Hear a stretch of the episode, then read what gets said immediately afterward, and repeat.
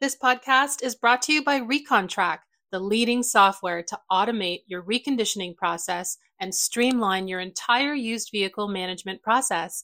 Visit recontrack.com to learn more. That's R E C O N T R A C.com. Want to dive deeper into the topics you hear about on Daily Drive? We're offering listeners a special offer 20% off a one year automotive news digital subscription. That gets you access to all of our news, information, and analysis made for automotive industry leaders like you. Go to autonews.com slash daily drive promo to redeem. Welcome to Daily Drive for Monday, February 26, 2024. I'm Jamie Butters, Executive Editor of Automotive News here in Detroit. And I'm Kellen Walker in Las Vegas. Today on the show, 2024 F 150s have been piling up on holding lots around Detroit. We'll tell you what's going on. Jeep's CEO lays out his plan to turn around the brand. And Subaru restarts production in Japan after more than a week. Plus, a conversation with General Motors' retired Vice President of Research and Development, Larry Burns, about why he thinks emerging technologies will usher in a new era of vehicle design. That's going to get exciting for the designers, really exciting, I think. I think it's going to just unleash all kinds of creativity about what, what a machine should be that supports our life. Let's run through all the news you need to know to keep up in the auto industry. Ford has halted shipments of all 2024 model year F 150 Lightning electric pickups over an undisclosed quality issue. Meanwhile, shipments of some gasoline powered 2024 F 150s started last week after hundreds, if not thousands, of trucks had piled up in holding lots around Detroit since production began in December. A Ford spokesperson told Automotive News that the Lightning stop ship order went into effect on February 9th. It's not clear when it will be lifted. The spokesperson says Ford continues to build Lightnings at the Rouge Electric Vehicle Center in Dearborn, Michigan. While the first shipments of the gasoline and electric pickups are in line with the early 2024 sales timeframe Ford promised, some F 150s have been sitting in holding lots since late December. One commercial customer in the eastern U.S. told Automotive News the delivery date for their order of nearly 100 trucks has been delayed by eight weeks so far. Another Ford spokesperson declined to specify if there were currently any quality holds preventing deliveries of some gasoline F 150s. They said it was standard launch procedure not to release any products until they had undergone a series of thorough inspections. They said holding lots around Metro Detroit that have filled with F 150s in recent weeks would start to empty as they are sent to dealers in batches. Jeep is cutting prices on some of its key models. It's also taking new approaches to marketing, branding, and dealer relations. Jeep CEO Antonio Filosa told journalists late last week that it's all part of an effort to turn around slumping U.S. sales. The brand is in transition, right? We need to do something on the market penetration and market share because it's not where this brand deserves to be. Filosa's comments come after U.S. Jeep sales fell more than 6% in 2023 from a year earlier to about 642,000 vehicles. It was the fifth consecutive year of U.S. sales declines after reaching almost 1 million in 2018. The sales challenge coincides with Jeep preparing to launch its first two fully electric models for the U.S. market the midsize Wagoneer S and the Wrangler inspired Recon in the back half of the year. Subaru has restarted production in Japan after a rare on the job death of a worker. The incident caused more than a week long suspension at three plants and lost output of up to 20,000 vehicles. The Japanese automaker resumed operations Monday at its main global production base. Subaru says work restarted after it took measures to prevent a repeat of the February 13th accident in which the 60 year old worker was crushed to death by a 25 ton mold. And S&P Global Mobility is out with its annual US Automotive Loyalty Awards. General Motors and Tesla defended their top spots. GM won the 2023 Overall Loyalty to Manufacturer Award for the ninth straight year, and 20 out of the last 28 years. Tesla repeated with the Overall Loyalty to Make Award. The Lincoln Nautilus earned a new award for Overall Loyalty to Model. Acura won the Most Improved Make Loyalty Award. Acura, Nissan, and Mitsubishi won loyalty awards for the first time this year. And those are today's headlines. Jamie, we spoke this past weekend on Weekend Drive about some of the challenges Ford has been facing in the first two months of the year. Now there's a new challenge added to the list. Ford has halted shipments of F 150 Lightning pickups due to quality issues. How long do you think this can go on until this becomes a real problem, if it hasn't already? Yeah, I don't have a definitive clock on that, but you know, it's it's always disappointing when you're stuck selling, you know, the previous model year vehicles. A lot of consumers don't particularly want to buy 2023 models when it's already 2024. They'd kind of rather be buying 25s, but they at least expect 24s. So we saw the kind of discounting that Ford's having to put on the 2023 Mustang Mach E models. They're like 5 to 10% marked down, maybe a little more in some cases. So, you know, this is going to put them on, on the back foot until they can get those new Lightnings, you know, fixed and safe and ready to roll. Gotcha. Coming up, we'll hear from Larry Burns, who led R&D for GM for more than a decade and is one of the world's leading voices on the future of mobility and innovation in the industry. That's next on Daily Drive. We want to hear your voice on Daily Drive. What would you like us to talk about this week on our Weekend Drive episode of the show? What are some of the biggest industry trends or news stories you're thinking about? Send us a voicemail, text, or email, and you might hear it on the next edition of Weekend Drive. Here's how you can get in touch. Call us and leave a voicemail or text at 313 444 2774. Again, that's 313 444 2774. You can also record your voice on your smartphone and send it to dailydrive at autonews.com. That's dailydrive, one word, at autonews.com. And tune into the show this weekend. You might hear your question or comment. Managing your used inventory is not exclusive to one person or one part of the dealership. What does the communication look like between your fixed ops and variable teams. Are your vehicles getting passed from trade in to recon with no hiccups? What is your average cycle time to get a used car ready for sale? There is a lot to keep track of all at once. Right now, you could be experiencing three major issues with your recon information causing process breakdowns. One, having to manually track down data. Two, outdated information giving you an incorrect picture of the market and process. Three, no recon visibility through the appraisal. Full insight at each step is crucial to making your used car department the most efficient and profitable it can be. Our new integration between ReconTrack and AutoVision, a vehicle acquisition market analysis platform, creates an end to end tool for your used car department to address these bottlenecks.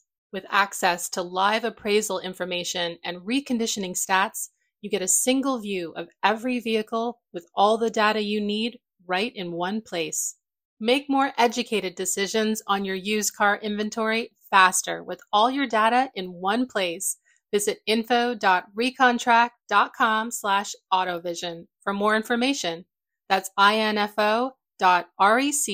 info.recontrack.com slash A-U-T-O-V-I-S-I-O-N. Welcome back to Daily Drive. I'm Jamie Butters with Kellen Walker. 2024 isn't the easiest time to be optimistic about some of the most touted technological changes in the automotive industry. In the past year, companies hoping to spearhead driverless technology have hit some major roadblocks, think Cruise, and electrification devotees find themselves on the defensive as red hot growth in demand slows a bit. But Larry Burns isn't bothered by any of that. The now retired former vice president of research and development for General Motors says these and other technologies are only beginning to drive more freedom and accessibility in transportation. Burns spoke with Automotive News Tech and Innovation team leader Pete Bigelow on Shift, a podcast about mobility. Here's a piece of their conversation. How did your ideas around accessibility to convenience to freedom how does it really affect your your thinking today? Yeah, for, let me first define the word accessibility because it tends to be used in in transportation for uh, people with disabilities, and I certainly respect why they've embraced that word because accessibility really means independence and freedom and autonomy. And I, I get that. But when I define it, I'm talking about your freedom to access the things you do that makes up your everyday life. And the things back in the 1970s that you did in the early 70s really required a lot of transportation. Let me give you one quick example. When I first started as a co op student at General Motors, every Friday my boss would come in and give me a physical paycheck on Friday. And I jumped in my car and drove to the bank at lunchtime because that was the only chance I had to get to the bank to cash my check because I needed physical cash to live my life the next week. Everybody else did too. So you get to the bank and there was a line. The problem wasn't that there weren't banks and it wasn't that I didn't have a car. It was that my schedule relative to the bank schedule meant I had to do that activity in a tight window. So I thought about the future in terms of this interdependence between transportation, which is movement from one point to another, and that takes time. The schedule of activities, I call that the temporal aspect of accessibility, and the the um, uh, spatial aspect of accessibility was where things were located. Most people were looking at transportation either through the lens of the trip or just through uh, the density of population and the density of where things were located. They were missing that time dimension. What was amazing, Pete, is as the digital age hit in 1980 and we began to get um, GPS and cell phones and the internet, all of the innovation that was impacting accessibility was around that time dimension. It was freeing me up. My daughters don't even go to banks today because they can do everything banking wise online e-commerce lets me consume things without having to make a trip. And there's a no amount of speed increase you can give me on my trip that'll save me as much time as not having to take a trip. Another example is a favorite one of mine. My um, younger daughter and older daughter, they've combined to create a business. It's called uh, Pantry Meals. It's an online food planning influencer business. And one of the recipes they had me make one day, I was going to make it the next day, called for tandoori seasoning. I live in Franklin, Michigan. The nearest grocery store is Johnny Pomodoro's, which was three miles away. I could have jumped in my car, drove to Johnny's, three miles, parked, got out, walked in, searched for spices, hoped they had it, bought it, came back home, maybe spend 30 minutes in that whole adventure and paid six bucks for it. Instead, I had it on my porch in 16 hours and $5.50. Again, the speed at which I traveled to Johnny's was totally irrelevant compared to the time I saved by using five minutes to find that seasoning on the internet. And Pete, I would contend the biggest competitive threat to auto companies in the future are not another auto company. It's how is this maturing of digital technology shaping the things we do every day and how is that going to change our need to hop in a car and go somewhere and that's really an important question that needs to be defined by the industry that is because i think to be honest if you would have asked me before this conversation what's the what's the biggest threat to a traditional i'll call it traditional us automaker i would have probably said the chinese automakers uh, but you're you just maybe think about that in a different way. It's it's not another automaker. It's the idea of what we use a car to go do, or do we even need a car anymore? Which I think you're suggesting perhaps uh, we need fewer cars or or different vehicles to do a different task. Yeah, I see this as a very exciting opportunity actually for the industry. Uh, and I think that's important for people to hear it that way.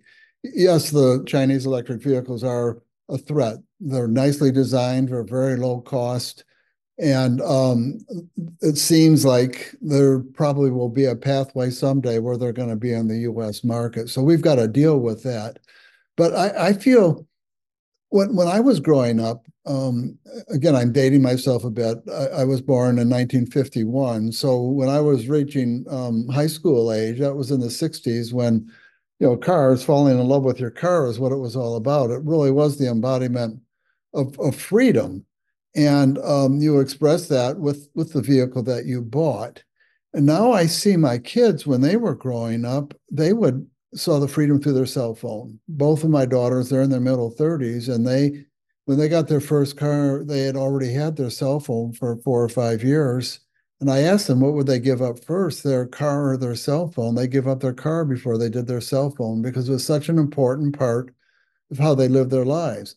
I recognize the jury's still out on remote work, but there's something going on there. Not not every job, not every day, but there's something going on there. Even if everybody just commuted to work three days a week instead of five days a week, you're going to have an impact on travel. Also, think about the household as the consumption unit.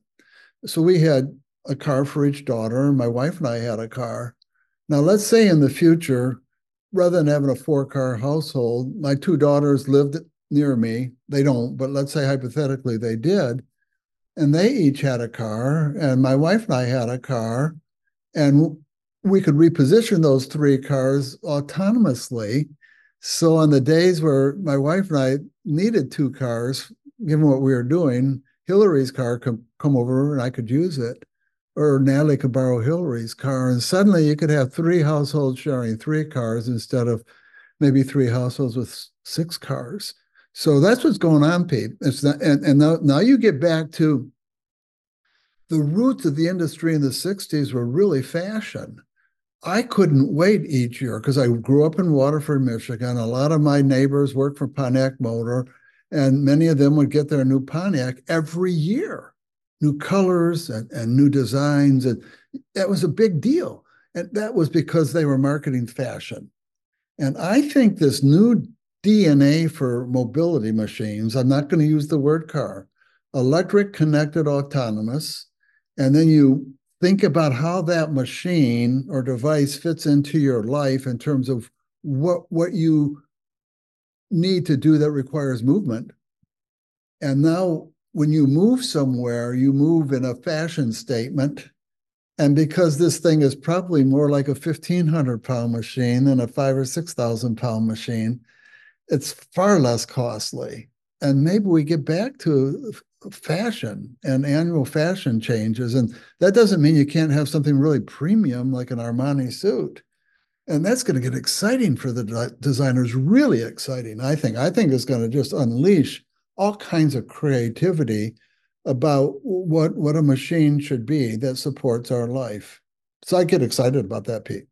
Is the new fashion, Larry, software based and less about what this v- what this machine looks like and more about what it can it can do, how it can change year to year, as you mentioned, via over the air updates uh, and and be enabled by software? I, I I think so, but I still think things have to look really really nice. I can remember when the iPod um, Nano came out. Wired magazine, I believe, had an article, and the first paragraph of the article said, I've got my nano in my hands and I'm turning it around. I'm looking at it and I want to suck on it like a piece of candy. And I'm going, what? It's a rectangle. But they embodied that design. I can still remember the first advertising, Pete, the silhouette of a person, and they had the white cords, but the person had it on, on their belt and they were dancing. And that was it. It was like a gray background, this, this black silhouette with white cords. I go, wow so I don't think you need to to not embrace great design and what we're talking about. And what I what you know, I, I just think people like to make a fashion statement. My wife is a hairstylist, by the way. So she's very fashion conscious. She always has been. I'm an engineer. It's not that important to me, but it's important to her how I dress. Pete, I probably have 20 pair of blue jeans in my closet that never wore out because they never wear out they became obsolete from a styling standpoint, and she won't let me be caught dead in them. So I have to get new jeans every year because some years the legs are tighter, some years are baggier, some years they are higher on your hips, and some years are lower on your hips, and all of that stuff. And the industry works that way. So I I think people shouldn't feel threatened by what I'm saying about accessibility. I think they have to embrace it because there's a whole new wave of enabling technology beyond the internet and the cell phone and what's coming with generative AI, what's coming with holograms, uh, what's coming with system on chips and the enormous data processing that comes with that, what's coming from a massive number of creative young people who are getting schooled and the experience age and experience design and a realization that life isn't lived in the transportation sector, the housing sector, the communication sector, or the information sector. Life is lived with the integration of those things. And that's really what I think we have to grasp going forward. So it's hard to tease out of the data right now because the pandemic had a big impact on vehicle miles traveled per year per car. But my instincts are telling me, uh, John McElroy shared the other day with me that he thinks we've reached peak auto as a society and that the forces are going to start turning the corner. Now, his argument was based on the prices of cars, which are enormous. So we've got to find something that comes in underneath this ever increasing price, ever increasing over design for the fundamental purpose of accessibility. My first car was a 1969 Volkswagen Beetle, $1,500 brand new, $50 a monthly payment and it was a great accessibility machine. It really was. Larry Burns is an author and former vice president of research and development for General Motors. He spoke with our own Pete Bigelow on Shift, a podcast about mobility. You can and should hear their full conversation on Shift wherever you get your podcasts. That's Daily Drive for today. I'm Jamie Butters. And I'm Kellen Walker. Thanks to Automotive News coordinating producer Jake Neer, as well as our own Michael Martinez, John Irwin, Hans Greimel, and Caton Luckoff for their reporting for today's podcast. You can get the latest news on tech and innovation, manufacturing, and everything happening in the auto industry at autonews.com. Come back tomorrow for part one of our conversation with General Motors Chief Financial Officer Paul Jacobson. If you enjoy the podcast, remember to like, leave a review, and subscribe so you never miss an episode.